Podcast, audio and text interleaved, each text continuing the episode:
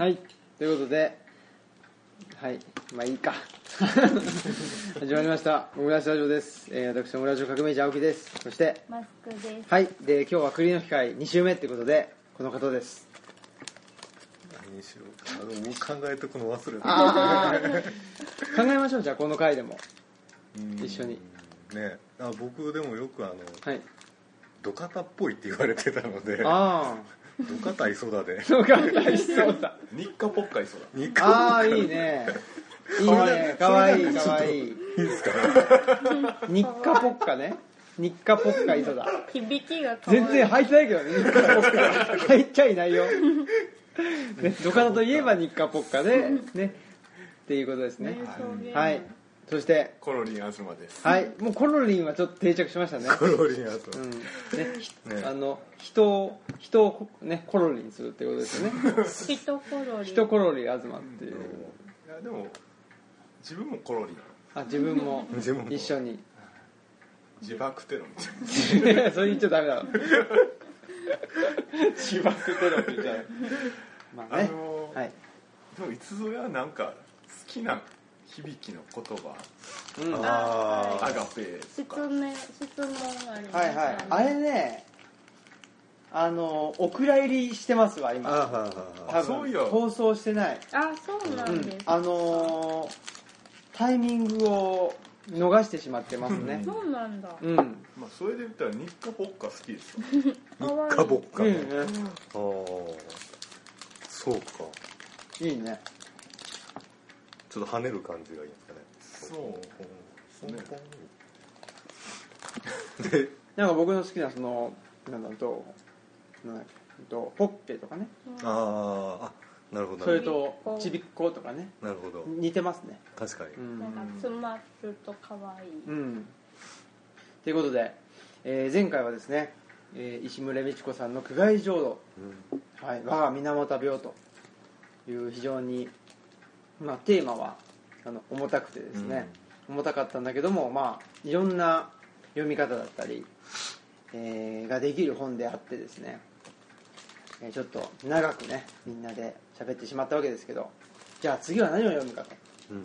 ということで、えー第1回目はジョージ・オーウェルの1984年を読みましてでちょっと後悔しましてねみんなでね。ちょっとしんどかった。しんどかったなっていうことを思ってでじゃああしごめん。ゴミが出てしまいました。はい。で、まあ、次はねちょっとしんどいのやめましょうということで「ファーブル昆虫記」を読みまして。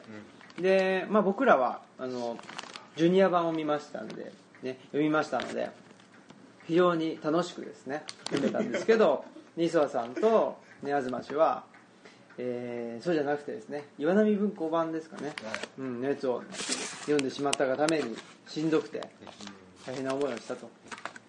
いうことでした。ちょっとしんどかったですね。しんどかったと。翻訳は。2連続しんどかったってことですね。で3つ目は、まあ、苦害浄土と。いうことで苦害浄土は、まあ、ししんどさっていうのは苦海浄土が一番楽でした。楽ですよね。読み読みやすかった。読みやすさはね。うこれなんか内田先生がどっかで vernacular な言語って言ってませんでした？苦海浄土のこと。本当ですか、うん。あら。それは、うん、思い出しました。土着的な。そうそうそう、うん。まさにバナキあのなんか vernacular な言語で書かれた。本当ですか？っていうのをどっかで言ってはったと思うんですよ。あらまうん。でね、うん、今になって思い出したけど、うん。それは、うん、そううそう。そうそういう意味で読みやすかったですね。うんまあねそ僕、う、はい。あの実家が福岡にあったことがあるのでちょっとだけ九州あの言葉のニュアンス少し分かるのでそういう意味でも懐かし懐かしくてうん。楽しかったです、うん。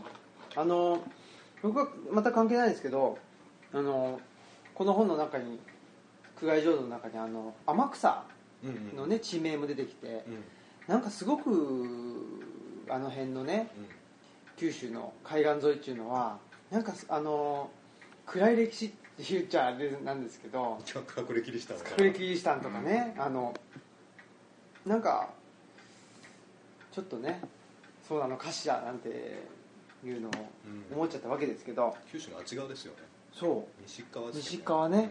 西川ちょっとまあね長崎もねうん。なんか原爆が落ちたりとか、結構なんかうん。あるなっていうのはなんとなく。ひどい目に遭ってる。そう思いました。ということであのーまあなんだろう。全くね。関係なくてもいいと思うんですよね。この苦外浄土を、まあ、読んだ。で、まあ、次どんな方向の本が読みたいなとかっていうことがあればもうどんどんと言ってもらってで決めていくと。いうことにしたいなと。思っております。でまあもうどんどんねあの出しますけど僕はこれね読み終わった時にあのーなんだろうまあここれもやっぱりその人災っていうかね人間のやいあのやったことじゃないですか。でその人間のやったことシリーズとして、まあ、またちょっとねあの暗いんですけどあのー夜と夜と霧とい。うあのフランクルの、あります。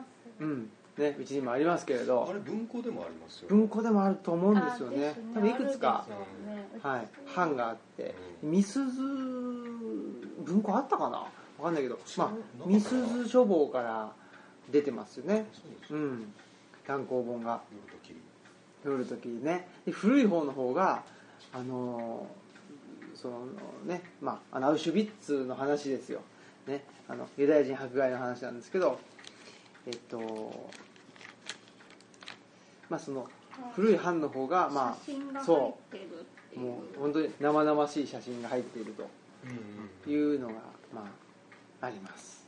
これ「夜と霧」っていうのはこの人間がしたことシリーズっていうので、あそんなことしてないですね。そうそんなことしてないそうそう。っていうのでちょっと僕はねパッと思いついたんですよ。夜と霧って。そしたらねさっき先週ちょっとねあここにねあのマスク P さんが言ってたねあの増村宏さんのやつも、これ題名何でしたっけ？霧にむせぶ夜。そうそう霧にむせぶ夜って言って 結構ねそうそうそう霧と夜がねうん。入ってたりしてとは思ったっていうのがまあ一つはねありました。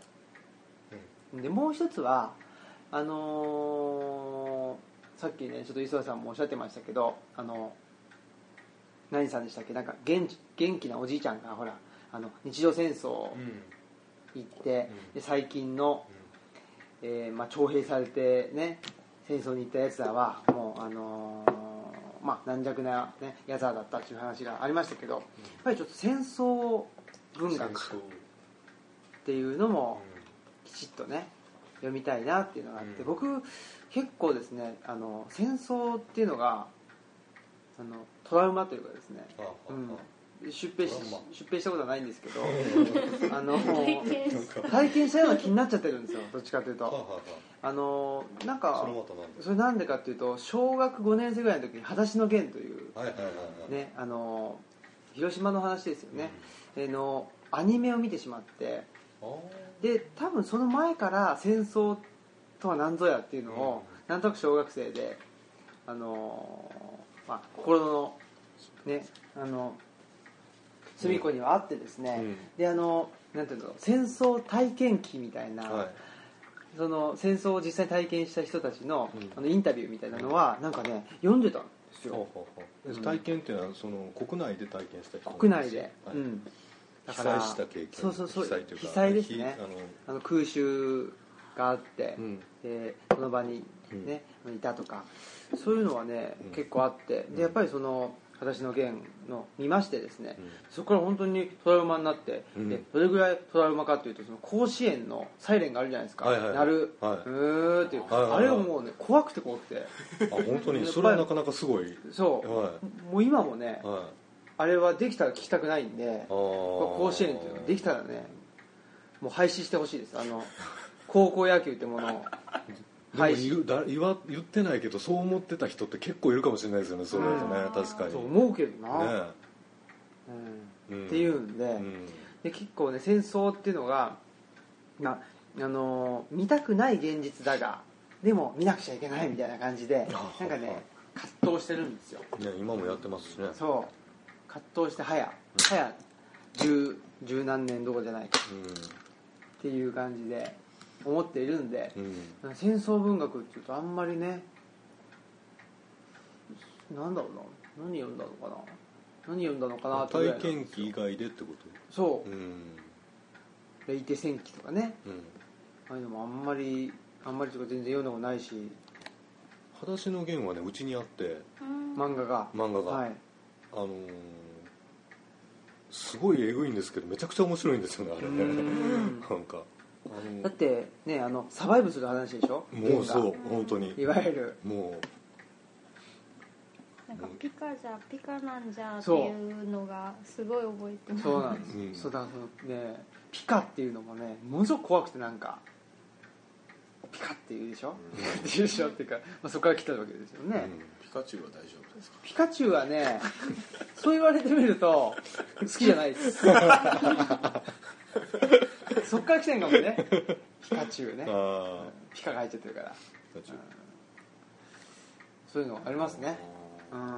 だからそういうなんかやっぱりねトラウマっていうのはやっぱり一生つきまとうわけですよね、つきまとうトトラウマになるっていうのはその、えー、と悲惨だったり、ね、残虐だったりするからトラウマになるっていうもんでもない気がするんですよ。やうん。っぱりね何か何かしら、まあ、そもそものうん。自分の中に引っかかりがあってうそれにちょうど引っかかっちゃうからうん。トラウマになるんじゃないかなっていうのも思っていて、ってことはその引っかかりに引っかかるものとして、まあ、マイナスのことはねそのトラウマですけど、うん。まあ、ププラスの部分っていうかな、うん。っていうのも多分そのうん。トラウマというのをたどっていくとどっかにねうん。なんかあの価値がね反転することがあるんじゃないかなとはうん。思っていたりするんで、僕は昔論文書くのに、はい。沖縄戦の話を結構読んだことがはい。あるんですけどね、あのでもどっちかというとあのその国内で被害を受けた経験の話よりもあのよそ行って何かやった話をよく読んでて、うん。一昨年ぐらいに一人で戦争文学を読む会を開けてあ開いて一人で？いいですね。よくやるんですよいやそういうのね。一人でね。うん一人で誰も読んでない名作を読む会とかああ素晴らしい。するんですけどあのその時は一人であの戦争文学を読む会ってやって素晴らしい。であの手始めに読んだのが日野足兵の麦と兵隊ああ教科書にもなんか取りあのタイトルだけは出てくるけど、うん。ほとんど誰も読んだことがないやつ、うん。とかあの同じく日野足兵の陸軍っていう小説があって、でどっちも戦前に書かれたやつなんですけど、うん。あのどっちもねやっぱりこう軍隊が悪いものだと思われてなかった時代のはあ。結構純粋にじゃあねあのこんなことやってますねみたいな感じが書いてあるってことですね、うん。うん。あであのあの人は確かジャーナリストなんかな？朝日新聞の記者だったかちょっとなんかうろ覚えなんでもしかしたら全然違うかもしれないですけど、うん。あのでもあの記者として従軍していって、うん。であのまあ、えー兵隊の日常とかを書いてて、うん。であのた苦しいこともあるけどみあの日常はこんなにみんな朗らかなあの人たちなんですようん。みたいなことを書いて、考えてみたらね二十歳ぐらいの若者なんてそれは当然かなという気はするんですけどまあ、そういうふうな書き方をしてて。っていうのを見てて。でやっぱりね戦前にそういうことを書け書いてる本ってそんなにないんですよね、であの里村金蔵っていう作家がいてあんまり知られてない人だけど、あの徴兵後に脱走した経験が経歴のある人なんですよ。なのでその人は何かあるかなと思って、うん。えー、となんていう小説だったかな青空文庫でも見れるやつなんだけど、うん。それ読んでみたんだけどそれはあんまりなかったです、うん。残念ながら、うん。やっぱりそんな発表できるようなもんでもなかったのかなって気あもするし。やっぱりその軍隊での経験っていうのを、ーうん。あのもうちょっとこう当事者がうん。書くようになってるのはやっぱり戦後になって、うん。で戦後にやっぱりこう回顧録っていうかそれはあのね偉いさんのやつもいろいろあるけど、うん。ありその本当に一平卒だった人のやつもいっぱいあってでそんなんをいくつか読んだりしてて面白かったのがあの宗田なんつったかな。人の名前忘れてた。宗田なんとかっていうなんか一時期すごい人気作家だったみたいなんですけど、その人のあのーやつをよちょっと読んでましたね。なんかあのえっ、とね分隊長分隊長っていう大体何人ぐらいかなあれ分隊長って。あんまり大大勢じゃないですよ。10人ぐらいだと思う。10人か 20, 20人もいかないかな。なんかあんまり大きくない部隊の,、あの隊の長であった人でなんかやってる人その話とかあと「兵隊ヤクザ」っていう映画もはい出したんですよ、はいはいはいあれの原作の活心のやつそうそうそうそうそうそう。あの映画見てないんですけど、はい。その原作の小説で有馬より地下っつったかな？あの、うん。っていうじあの有馬ってあの九州の三大名にあるんですけどあの末裔なんですよ。皇族っていうか皇族なの？こ違うんかな？家族まあでもなんですけどそうですよね、でそのなんだけどあの家族か。うんそう。なんか自分の出自は嫌いだったみたいなんですけどねその人、うんでもその人が書いたその兵隊ヤクザの原作とかあとあのこれはちょっと面白いやつやったんやけど赤い看護師看護婦だったかな、は違う赤い天使あのなんか思い出せない。あの看護師が従軍看護師が主人公の小説があって、これがまたセックスドラッグロックンロールみたいな感じで、ー。すごい小説でしたよへえ映画にもなったみたいですけどね、なんかすごいなんか、ね、今話聞いてて面白いなと思ったのが結構、ね、磯田さんって、ん。その軍隊に出兵する側っていうかうん。のね、うん。結構にあの寄り添うっていうかなんかねその視点じゃないですか。いやなんかそういう状況になってうん。人殺すってどんなんやろうってやっぱ思うところがあるんですよ、でもそそっちの方にね関心があって、うち奥さんも多分奥さん違うかあのマスクピーさんも あのーそういうふうに言うんです。かそうですね。なんか極限で殺さなきゃいけないって迫られた時にどうなるんだろうなっていうのが。そう。関心がね、うん気になる。でもねそれあ僕ああいうの読んでみて思ったんですけど極限状態で殺すか殺されるかで撃つんじゃないんですよね。うん。ああそうですか。結構うん。撃て言われたから撃つっていう。あで当たってるかどうかも別に関係ないんですよ。分かるわけじゃないんうで、ん。でもねなんかこう大砲撃ったりもするし、うん。絶対人死んでるはずだし、うでっていうので多分そういう感じになっちゃうんだろうなと思って、肉弾白兵戦ってそんなに多くはなかったみたいですうーね、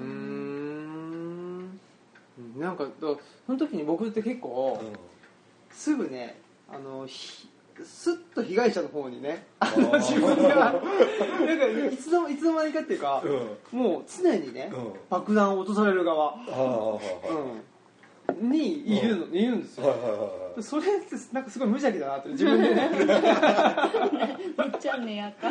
寝やかっていうかなんだろう。わかんないけどなんかそういうふうなんかねその辺はあるんですよ、私もめっちゃその加害者側のどういう心理なんやろうって自分もそうなったらどうするんやろうとかがすごい気になってあのアニメなんですけど映画の「戦場でワルツを」っていう、あれどこの話だっけ？あれはレバノンの内戦かあなほうん。でそのイスラエル軍うんイスラエル軍イスじゃないか。ラエル軍にいる人の話うん。かな、で多分キキリスト教とイスラム教の対立の話だと思うんですけどね。そうでいうの映画があって。でその戦時中何をしてたか全然ちゃんと記憶がないっていうので、うん。自分は何をしたんだろうっていうのでこう仲間を訪ねて話を聞いていって最後分かるっていう話なんですけどそういうのを見たりとかどっちかというとそういうねうん。なんか加害者っていうか、視点で、うん。僕はね、被害者の視点っていうかなんですけど、東氏どうですか？そういうの。あのあんまりちょっと言わん方がいいことなんですけどあの戦争には僕はもちろん反対なんですけど、うん。いざ戦争が始まってしまったら多分僕行くなって思うんですよ普通に。うん。志願してってこと？志願してまではいかないですけど、多分まあ生かされるじゃないですか、うん。わかんないですけど、元気だしね。拒否とかしないで。はい多分あのけ戦争自体には反対やけど戦争っていうその現象には結構興味があって、うん。うん機会があればちょっと行きたいと思ってるところがああー。ってあのその結果人が多く死ぬとかそれはもちろん嫌やしっていうのはあるんですけど、その経験としてはあのけ経験したいみたいおお それそれはどの辺ですか？人を撃ちたいとか。な全部ですかね、戦争という現象のまあ人を打ちたいのもあるし多分撃たれたいっていうのもあるんやろうし。おお多分だからのたれ死ぬんでしょうけどその現実的な結果としては、な撃たれたことないですか？その いやないっすよ。ない。僕ありますよ。あ前の夢で。かもしれないです。夢で。夢で。夢で。だって夢でね。どっかで撃たれた そう夢でね。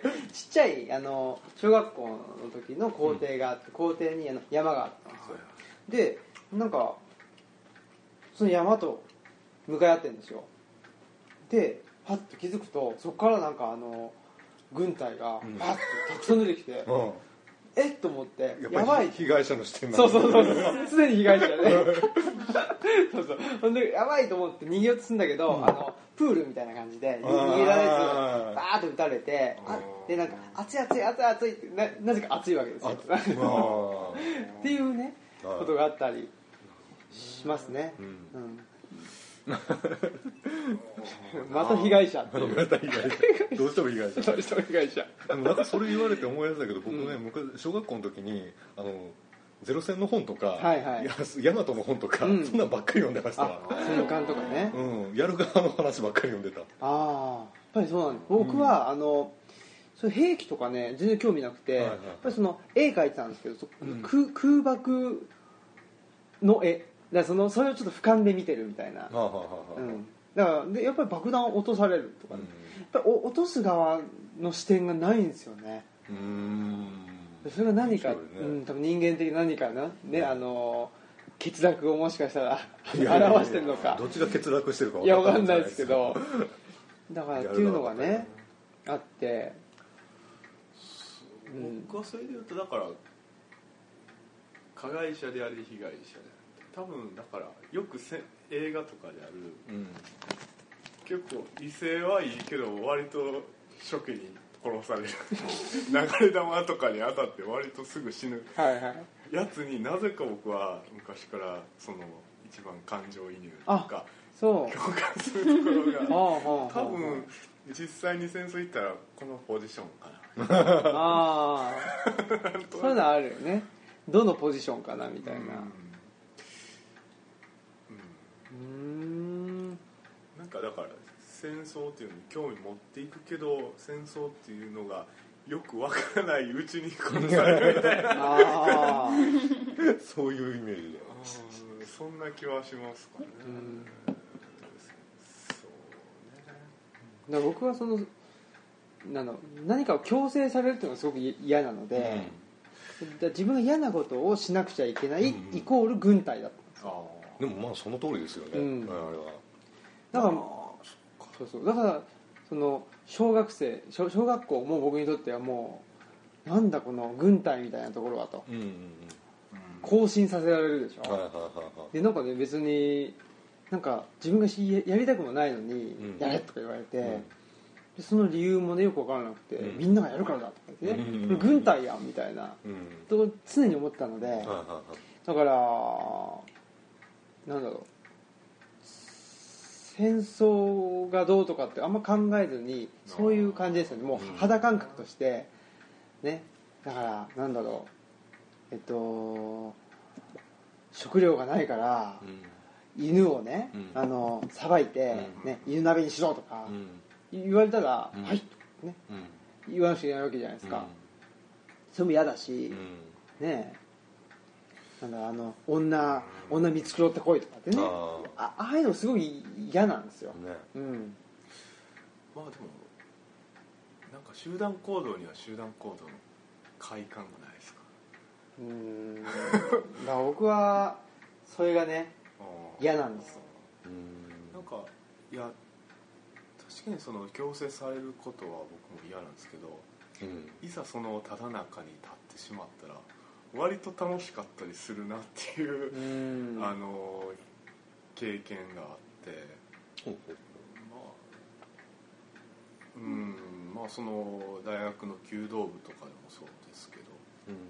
なんか一旦もうそこに没入してしまったら没入ってことはその外からの視点を持たなくなってしまえばうん。それはそれで楽しいうんみたいな、うん。そのなんかそういうのがあったんでだから僕は戦争が始まって割と楽しめる気がするんですよ。うん。あのその時はねあのけその結果悲惨なその焼け野原が広がってたりっていうのを見て後で見てうわ戦争やっぱあかんなっていうのは思うんでしょうけど戦争中は多分割と楽しめる口かなと思ってるんですよねまあでも戦争やる日本が戦争やるってなったとしたら僕は戦争に行くかあのクーデターをやる。クーデターっていうのはでもそもそも軍部に入らないといけないですからね。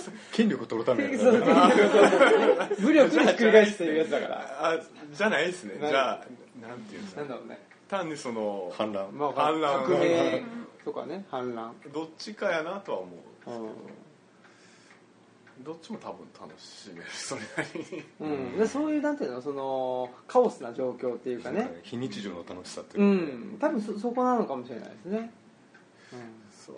うん。なんか頭では絶対あかんことやとは思うんですけど。うん、でも本当非日常ですよね、うん。ちょっと楽しいっていう。やっぱりなんか見てると こう普段と違うねなあのうん。人と一緒にいてうん。普段と違う生活をして。あのなんかっていう。あの「進撃の巨人」とか、うん。そういうあとは映画とかそのエイリアンものとかが人気なのってほんまにその非日常を求めるうん。心が人間にあるからかなと思ってて。うん。そのゴジラ見た後にあのゴジラ現実にもけえへんかなみたいな。のめっちゃ思うんですよね。あのわかるあとはわかる。その地震とかもうん。いざ来たら大変なんですけど。うちょっと揺れた時のあのワクワク感とかどうなるんやろややばいことなるんちゃうみたいな。ん。ワクワク感というのはちょっと僕は否定しできへんなってなってうん。自分のね。なんかあの災害ユートピアっていう話知らないですか？災害ユートピア、災害ユートピア。うん、知らないです。最近本も出たけど、あのその災害が起こった時にちょっとしたこうユートピアが出来上がる。つまりあのなんていうか普段それまでのうん。普通の人間あのいつもの人間関係じゃなくてみんな平等になっちゃう、うんうんうん。でみんなで物を分け与えて、うんうんうんあの助け合ってみたいなところで、こうちょっとしたあのユートピア感が生まれる、うん。本当はねそれ現代ねパラダイス・イン・ヘルっていう体制でやったと思いますはあパラダイスなんですよユートピアじゃなくて。で僕の中ではパラダイスとユートピアって全然違うもんでね。パラダイスの方が合ってる。うんトランプがが当選したのも結局そういうその破壊衝動に似た、うん。僕もそう思いますわ。そうでしょうね。感じはあっていやだからちょっと分かってしまうっていうのがん。悔しいところでもあるんですけど、うん。ね。あのの人見たらとてもこう同意できるような感じじゃないけど分かるところがあるっていう。ちょっとそのえ今までのその社会システムとかなんていうんですか権力構造とかを全部ぶっ壊したいみたいな欲求のはけ口うん。としてトランプさんがおったんかな。とは思う、ね日々破壊し続けてますからね。なんかネタのない日がないぐらいの勢いで。でもなんかやっぱりけ結局破壊できないでしょ？うんそのトランプにしたって、なんだろうなんかねイギリスの、ね、EU 離脱決めたってだなんかやっぱりそのわ分かりやすくね壊すぞと言ってもうん。壊れないっていうかねやっぱ本当に壊したかったらやっぱもうちょっと考えなきゃうん。いかんなっていうのが。っだからほんまに壊したくはないんでしょ。うんみんな。ていうことなんですよね。そうそうそうそう。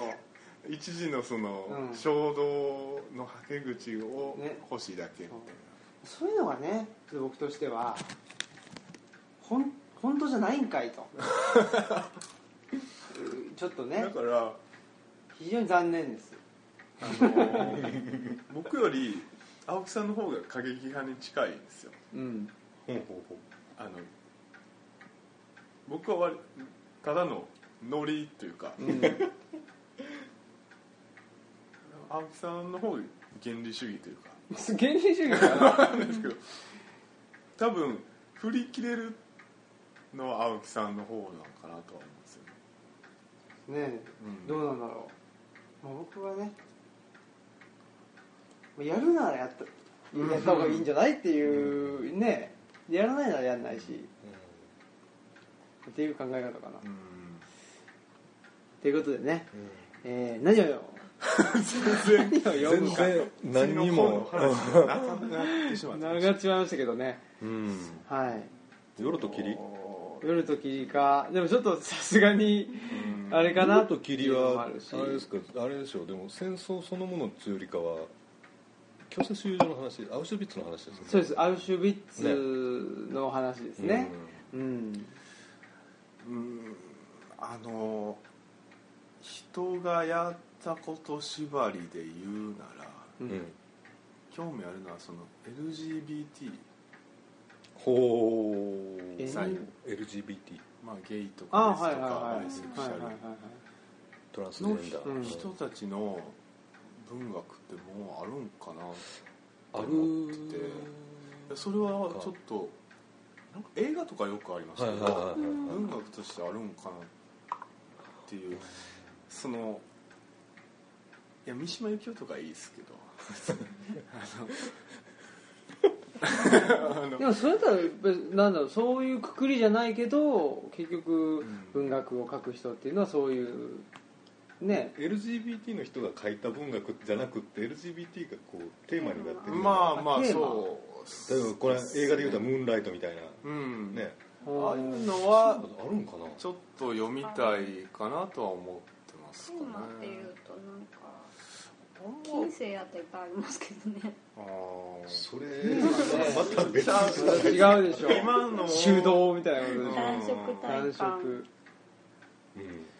ソクラテスとかもうん。少年に対してまあ、そうな人って言ったらみんなそうやけどね。